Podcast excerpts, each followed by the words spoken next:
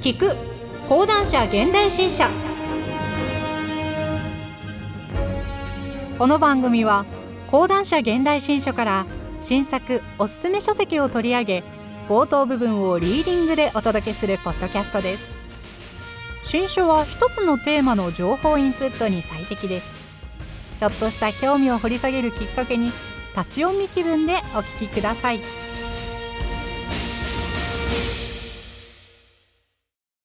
さて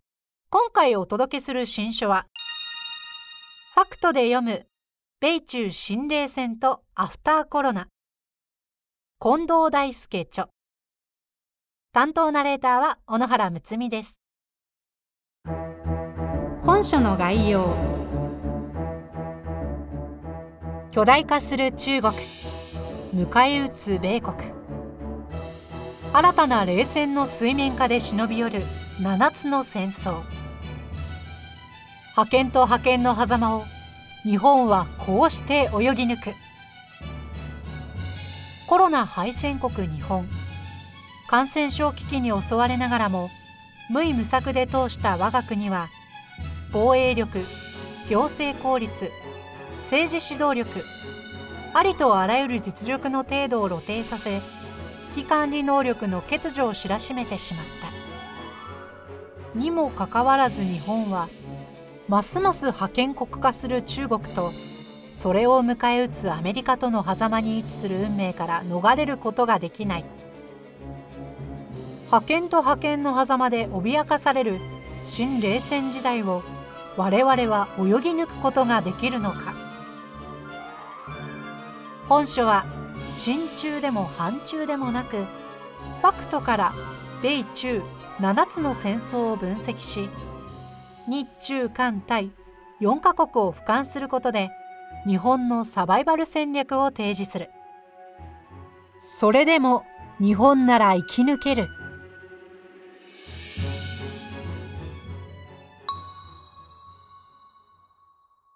はじめに2021年新型コロナウイルスに揺れた1年を経てアフターコロナの時代が幕を開けました本書は日本を取り巻く東アジア情勢の取材、研究を30年以上にわたって行ってきた私がアフターコロナ時代の日本に関わる2つのテーマについて書きました。1つ目のテーマは中国式の社会主義はこの先果たして生き残れるのかということです。私は習近平氏が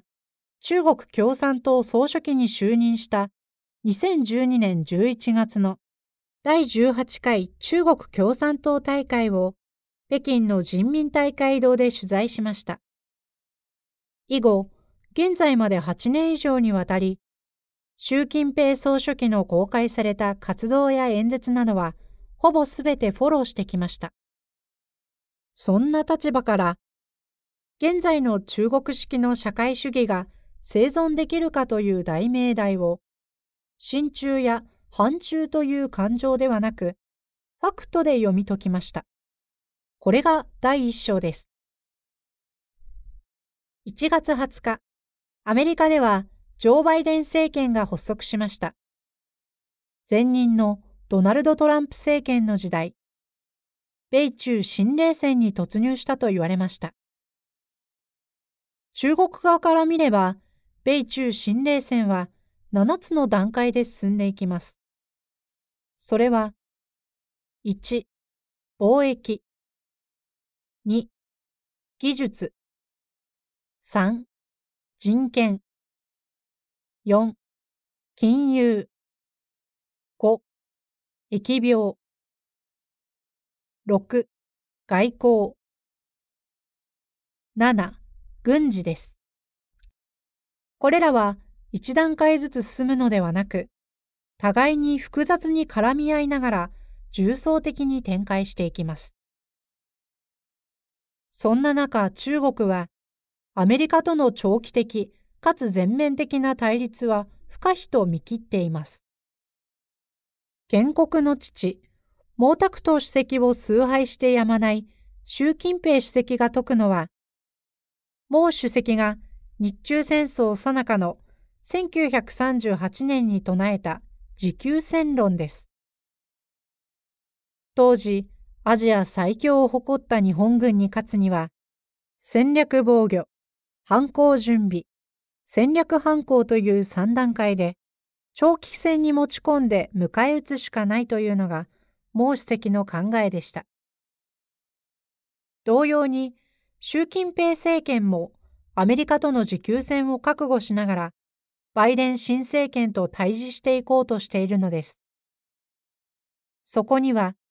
時間は中国に味方するという発想があります。遅くとも10年後には、中国が世界一の経済大国になる見込みです。20世紀後半を通じて行われた東西冷戦は、周知のように、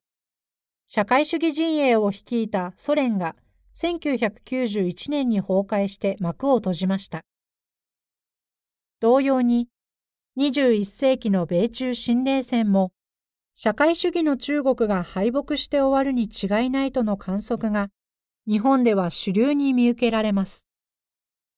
果たして本当にそうでしょうか？普段、ファクトで米中を俯瞰している私からすると、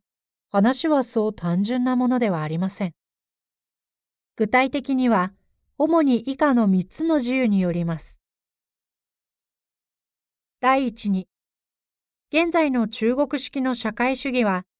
1949年に中華人民共和国という社会主義国が誕生して始まった制度ではありますが、実際には2000年以上にわたって中国で連綿と続いてきた皇帝制度の延長だからです。社会主義とか共産党などと言っていますが、要は中国伝統の皇帝制度を肝骨脱退させただけであって、習近平皇帝が14億の民を統治するシステムです。そのため、中国人が中華料理を食べるのをやめないように、強権的な中国の統治システムも一朝一夕に崩壊するものではないのです。第2に、前世紀のソ連の社会主義と比べて、中国式の社会主義は時代に恵まれているからです。私は5つの順風と呼んでいます。一つ目の順風は、東西冷戦終結直後の1992年に、鄧小平氏が社会主義市場経済という経済の分野だけを市場化させるユニークなシステムを採用したことです。国民が共産党の政治体制に抵抗しない見返りに、金持ちになる自由を与えたため、中国の飛躍的な経済発展の基礎が築かれました。バース、バイドゥ、アリババ、テンセント、ファーウェイと呼ばれる中国 IT4 強もこの政策を受けて発展しました。二つ目の順風は、2001年に WTO 世界貿易機関に加盟し、グローバリズムの波に乗って貿易を伸ばしたことです。現在中国は世界最大の貿易大国で、日本を含む130カ国以上が中国を最大の貿易相手にしています。三つ目は、2008年の世界的金融危機、リーマンショックの際、5カ年計画を実行する長期安定政権の強みを見せつけ、世界経済復活の牽引役を果たしました。米中二大国と称されるようになったのはこの頃からです。4つ目は、2010年代半ばの習近平政権下で、中国は AI、人工知能時代に突入しましたが、AI と社会主義との親和性が抜群なことです。14億人のビッグデータを自由に取れる強みが発揮され、中国は一躍 AI 大国にのし上がっていきました。そして5つ目が、2020年に世界中を襲った新型コロナウイルス感染症です。新型コロナウイルス感染症は周知のように中国の武漢を発生源とし、当初は中国全土で感染爆発が起こりました。しかし中国はその後、社会主義の強みであるスピードと強制力でウイルスを抑え込んでいきました。その結果、2020年末に OECD 経済協力開発機構が発表した世界の経済見通しによれば、コロナ世界恐慌ともいえる状況下で中国の独り勝ちとなっているのです。米中新冷戦の行方が単純にアメリカの勝利に終わると言い切れない第三の理由は、アメリカの資本主義もまた岐路に立たされているからです。2020年11月の大統領選挙は、アメリカ式資本主義の弱点をまざまざと露呈させました。アメリカは分断され、混乱し、加えて新型コロナウイルスの感染者数と死亡者数は世界最大です。北京に住む中国人は私にこんなジョークを披歴しました。アメリカ大統領選挙が最後のデッドヒートを繰り広げていた頃、中国科学院の天才科学者がタイムマシンを発明した。アメリカ情勢が気になって仕方ない習近平主席は科学者を呼びつけて命じた。勝つのはトランプなのかバイデンなのか、すぐに見てこい。数日後、その科学者が中南海、北京の最高幹部の植樹地に報告に現れていった。習主席、実はタイムマシンの針を1ヶ月後でなく10年後に合わせてしまいました。そうしたら太平洋の向こう側にも我が国と同じ社会主義国が誕生していました。このジョークが言わんとすることは、21世紀において、社会主義の中国が自由民主の資本主義国に生まれ変わるよりも、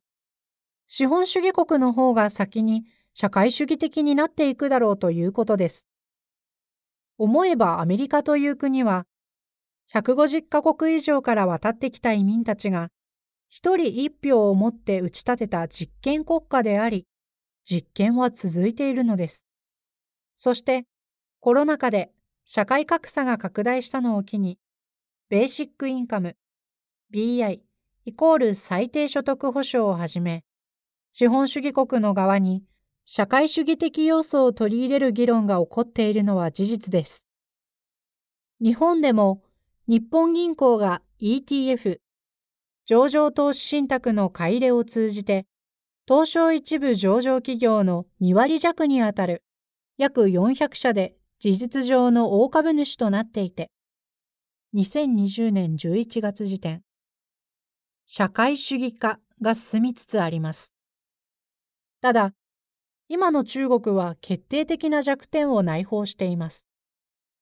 それは、世界中の人々がチャイナマネーは歓迎しても、中国式の社会主義に承継を抱かないことです。政治リスクの高い中国から離れていく多国籍企業も出てきています。中国はハード面に加えて、ソフト面でも世界の規範にならない限り、アメリカにとって変わる存在にはなれないでしょう。本書のもう一つのテーマは、米中新冷戦下で日本がどうやって繁栄を続けていくかということです。先日お会いしたある日本政府高官は、アフターコロナの世界を嘆いて言いました。世界はこの先、三極化していくかもしれない。国民のすべてを管理する究極の全体主義国家。誰もが好き勝手なことを主張するアナーキー、無政府国家。そして政府が無為無策で落ちるところまで落ちていくユデガエル国家だ。それぞれ中国、アメリカ、日本を表しています。日本人はゆでガエル。ぬるま湯が徐々に熱くなって茹でられてしまうカエルなのでしょうか。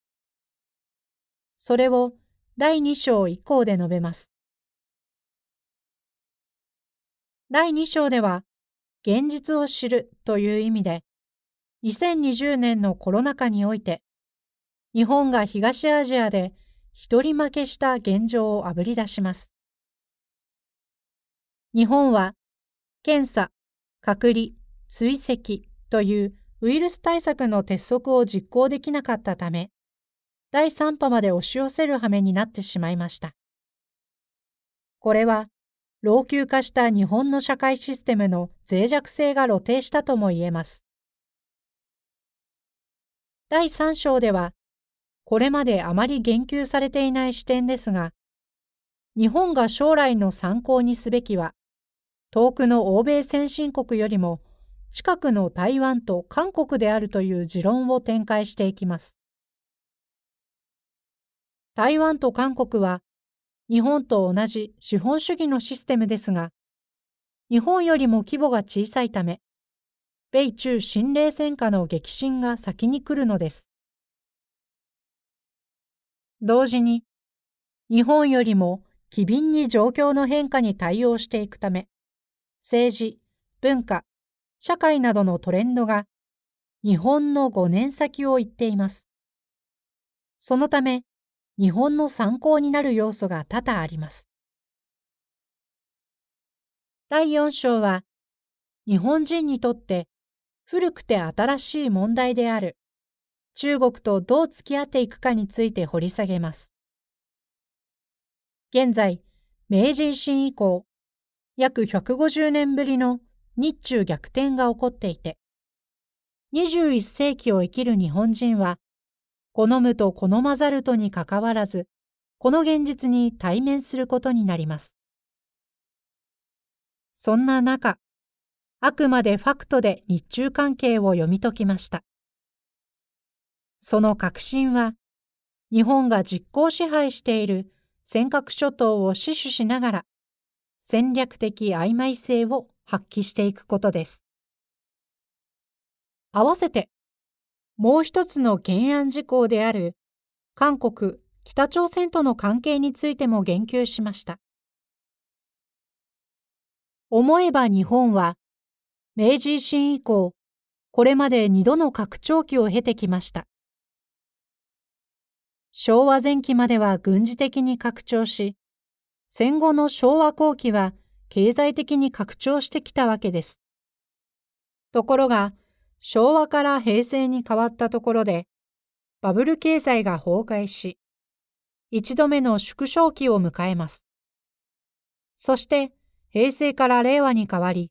アフターコロナの時代に起こってくるのは、二度目の縮小期です。少子高齢化も相まって、これはいかんともしがたいものがあります。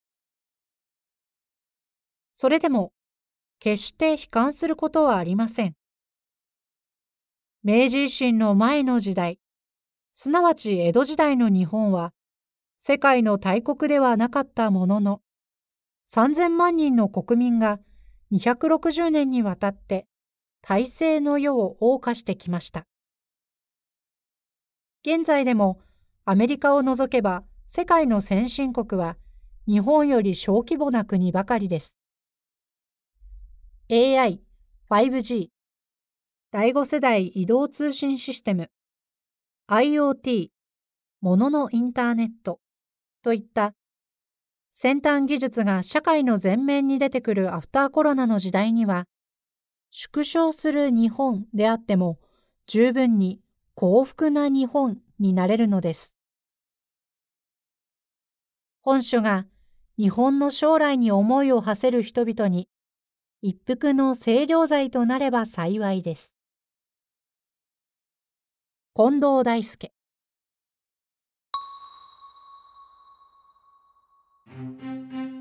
今回は講談社現代新書から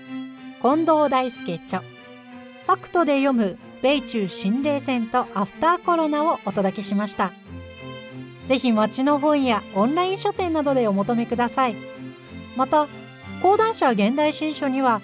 本の内容を音声で聞けるオーディオブックもございます。配信サイトは audiobook.jp です。こちらもぜひお聞きください。